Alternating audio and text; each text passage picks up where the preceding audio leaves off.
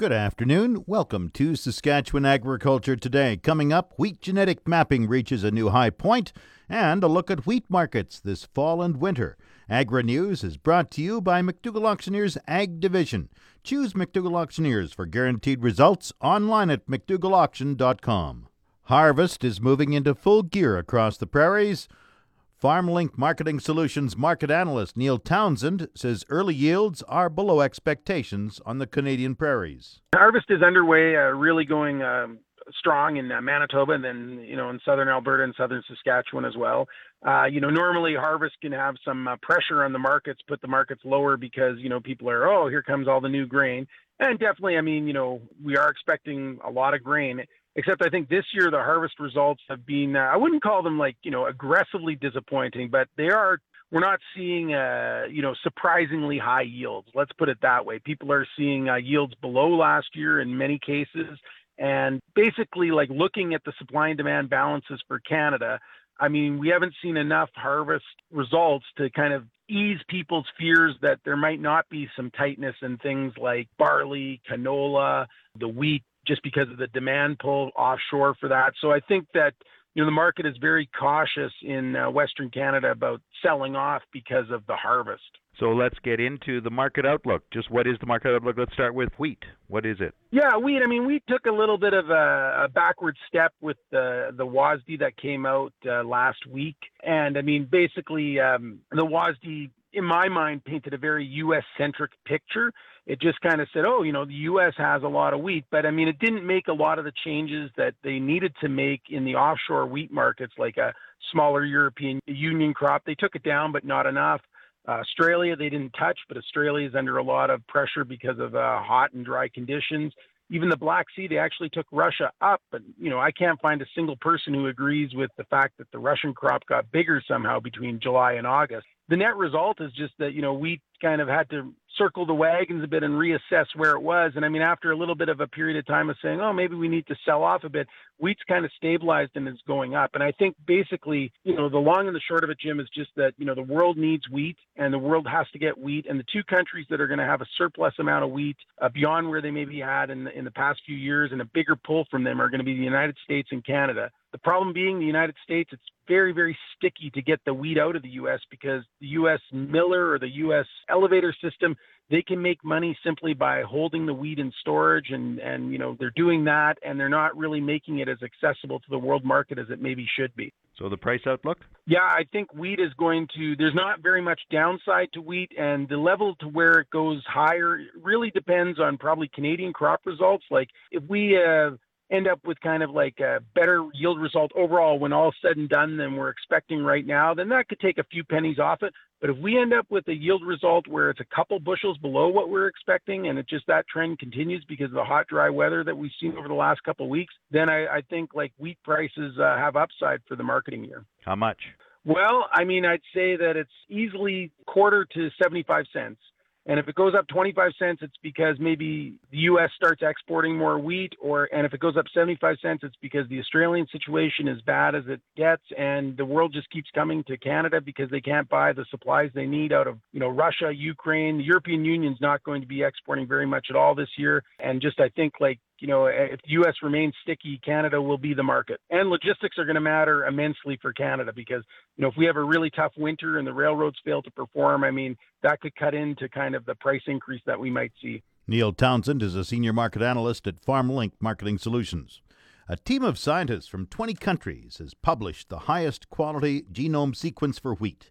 That's important because it will help plant breeders produce higher yielding, disease resistant, and drought tolerant wheat in the future.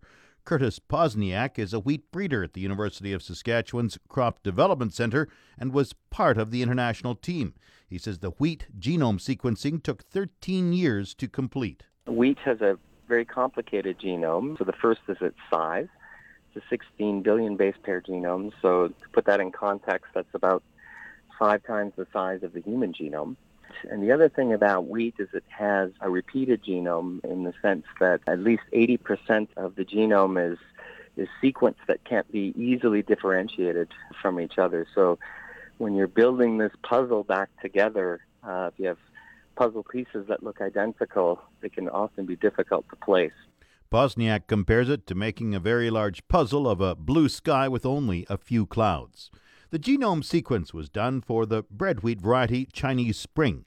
It's not a variety grown in Canada, but an international team is now working on the 10 wheat genomes project. We pulled together an international team of scientists, and we're using the same technology that was used for Chinese Spring to sequence well over 10 bread wheat varieties that are of economic significance here in Canada as well as uh, internationally.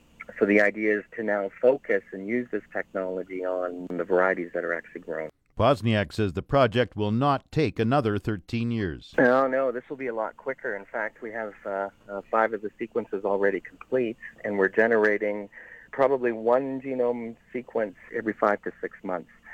So, you know, what took 13 years to finish one. Uh, we've learned a lot. Uh, we now have the uh, computational tools and skills that we can reduce that to as little as five months. Pozniak says wheat research and breeding will be elevated to a level equal to or even better than other major crops like canola. This portion of Saskatchewan Agriculture Today is brought to you by Degelman Industries. Look to Degelman for the most reliable, dependable, engineered tough equipment on the market, and the Remax Blue Chip Realty Ag Team of Marcel DeCorby and Graham Toth, online at landforsalesask.ca. A new award will recognize the ongoing contributions women are making to Saskatchewan's agricultural industry. The Extra Mile Award is sponsored by Women in Ag and Agribiz Communications in Saskatoon. The owner of Agribiz Communications, Adele Buettner, explains the introduction of the award. It's in celebration to Agribiz's 25th year in business here in um, Saskatoon. We serve the agriculture and food community, and we have since uh, 1993. And we work with a variety of commodity groups, both livestock and crop, but also we work a great deal in the food industry because, of course, it's all part of a big connection. So, in honor of our 25th, we were working with the Women in Ag, and we identified the opportunity to introduce an Extra Mile Award. We've committed to this award for the next three years, and each of the three years we've identified a different theme that will be attached to the award. Buettner outlines the themes. For this year, the uh, theme is mentorship and leadership. For 2019, it will be events and initiatives. And for 2020, it's advocacy and engagement. Buettner explains the nomination process. The nominations can be brought by anybody who has identified for this year someone who has really taken a leadership role in the area of mentorship. So that could be someone who has helped one individual or a community who has mentored them or led a process whereby they've raised the awareness of agriculture and food in that community, whether that community be small or large. Buettner says there are many qualified people. That's right. And you know, it's what's unique about this award is you know, when people are in that mentorship and leadership role, they are not doing it for recognition for themselves. They're doing it to help others. So we want to honor those who are involved in mentorship and leadership by providing a $1,000 award to a nonprofit or charity of their choice. So they are being recognized. We are honoring and celebrating their uh, leadership, the award is going to go to another community effort that will help them. And that traditionally is the spirit of someone who is a mentor. They're not looking for the tangible award. They're doing it because they really want to better the industry we're in. So we're feeling this will help top that off. Buettner says the Extra Mile Award is well named. We feel that really fits for the next three years that we've identified the theme. And it is. It's those that are, are passionate and we love our industry and we are just going that extra mile. Buettner says nominations are open till the end of next month. We have nominations available till September 30th, and they can go to our Agribiz website, which is just agribiz.ca. They'll see on the header there is a uh, they can click right on Extra Mile Award and they can apply online. Plus, they can also apply through Women in Ag because, of course, we've partnered with the Women in Ag uh, organization to present the award at their upcoming event. Adele Buettner is the owner of Agribiz Communications. The Extra Mile Award will be presented at the Women in Ag Conference on November 1st and 2nd in Saskatoon. Market Update is brought to you by Scott Bjornson of Hollis Wealth. Call 1 800 284 9999 for more information or to book a free consultation with the office of Scott Bjornson Hollis Wealth. Scotia Capital Inc. is a member of the Canadian Investor Protection Fund and the Investment Industry Regulatory Organization of Canada. Market update also brought to you by Flaman Sales in Saskatoon, Southey, Prince Albert, Yorkton, and Swan River. Visit flaman.com. Grain prices at Viterra were mixed in early trading today. Canola gained 70 cents at $467.42. Oats went down 119 at 162.60. Number 1 red spring wheat rose $3.93 at 256.24. The rest were unchanged. Durum 257.21. Feed barley 192.63. Flax $479. Yellow peas 221.54. Feed wheat 175.44. On the Minneapolis Grain Exchange this morning, September wheat is up six and a half cents at 602 and three quarter cents a bushel. The livestock quotes are brought to you by the Assiniboia and Weyburn Livestock Auctions. Call Assiniboia 642 4180 or Weyburn 842 4574. This is Graham Barnett with the Market Report Heartland Livestock here in Moose Jaw. Just under 1,100 cattle on offer here at our Tuesday sale. About 800 yearlings in the mix. These yearlings are making some money right now. We sold 144 red and black steers. They came from the Allens out of Davidson Girvin country. They average around 946. They bring from 190.75 to 192. The right kind of steers. 799 weight steers from the Dogies out of Bengough bring 206 and a quarter. 704 weight fall calves. They came from Ralph Scholar up there at Craik at 217. The heifer calves to match them 572 at 208 and a quarter. 616 weight steers that came from just south of town and they were far, far from fancy. They bring 223 into the heifers, 592 weight heifers, 207.75, and they were kind on the medium side too. 69. These were good black heifers. They came from More Hearts at Spring Valley, nine and a quarter at 178. 32 black heifers. They came from more hearts also. 1,003 at 174. Cow market looks like it's kind of steady to last week. Lots of these cows showing up across Western Canada. Good cows from 81 to 88. The odd sale into the low 90s, but they got to be pretty top end to do that. Medium cows from 90, 68 to 80. Good bulls were lower, was over 60 on offer, a dollar five to a dollar sixteen. Sales to 122. We got another off-truck yearling sale here on Tuesday, August 28th. If you're running a little short of grass, let's take our money and run. For more market information, call Heartland Livestock Moose Jaw at 692-2385. This is Graham Barnett reporting. Let's have one great afternoon. Now the latest Saskatchewan pork prices. Ham sold 5,800 hogs Thursday, selling a range of 101 to 136 per ckg. Today, sales are expected to be around 6,500 head, selling a range of 100 to 134 per ckg. 100 index hog prices for the week ending Friday, August 17th are Maple Leaf Sig 5 121.27, Hams Cash 119.77, Thunder Creek Brickle 135.74, and HyLife $134.60 per ckg. Ham's cash hog price today is lower and forward contract prices open higher this morning. On Thursday, the Canadian dollar was down 8 basis points with a daily exchange rate at 1.3152. The Canadian dollar is currently trading at 76.46 cents US.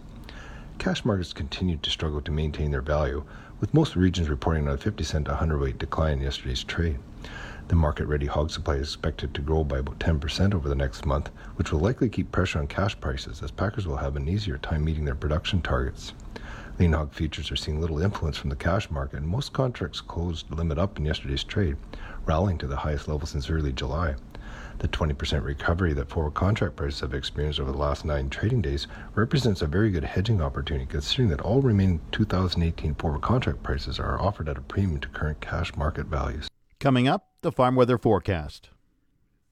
The official 620 CKRM farm weather is brought to you by Raymore, Yorkton, and Watrous, New Holland working hard to keep more jingle in your jeans. And brought to you by Shepherd Realty in Regina, specializing in farm and ranch real estate in Saskatchewan. Call Harry Shepherd at 352 1866. The 620 CKRM farm weather forecast for today partly cloudy, risk of a thunderstorm late this afternoon, hazy, wind south 20, the high 31, the low 15. Tomorrow, sunny, increasing cloudiness early in the afternoon, widespread smoke, wind north 20, the high 26, the low 8. Sunday, sunny, the high 21, the low 8. Monday, partly cloudy, the high 20, the low 7. Tuesday, sunny, the high 25, the low 10. Wednesday, sunny, the high 28, the low 12. Thursday, sunny skies, the high near 27. The normal high is 25. The normal low is 9. The sun rose at 5:50 this morning. It sets at 8:15 tonight. Around the province, Estevan 31, Saskatoon 24, Swift Current 31, Weyburn 28, Yorkton 27. In Regina, partly cloudy 29, that's 84 Fahrenheit. Winds are from the south 17, gusting to 27, humidity 34%, barometer dropping 101.5. Smoke in Moose Jaw 31, west southwest at 21. Once again, Regina partly cloudy and 29. That's 84 Fahrenheit. That's Saskatchewan Agriculture Today. I'm Jim Smalley. Good afternoon and good farming.